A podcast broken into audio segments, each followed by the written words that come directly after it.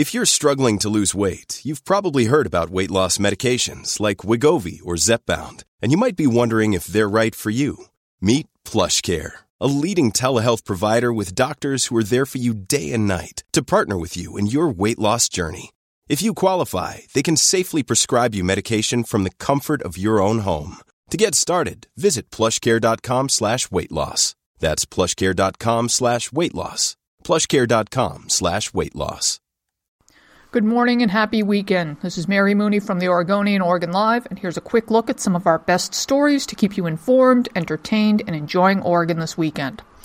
Oregon Governor Kate Brown is urging residents to get vaccinated as public health officials in Oregon and Washington report more than 50 confirmed cases of measles. Brown says the Oregon legislature will likely be taking a look at ways to tighten up the state's immunization rules in the wake of the Pacific Northwest measles outbreak. Meanwhile, Intel forecasts its huge new Hillsboro factory will increase the company's Oregon workforce by about 9%, or 1,750 more jobs in total, according to documents submitted to city planners.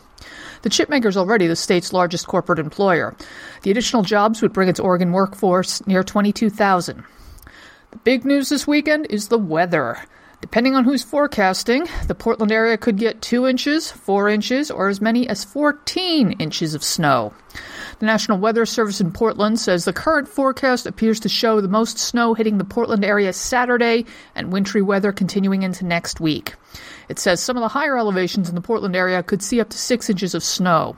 The forecast is changing pretty much by the hour, so keep checking OregonLive.com for the latest and stay safe and warm this weekend.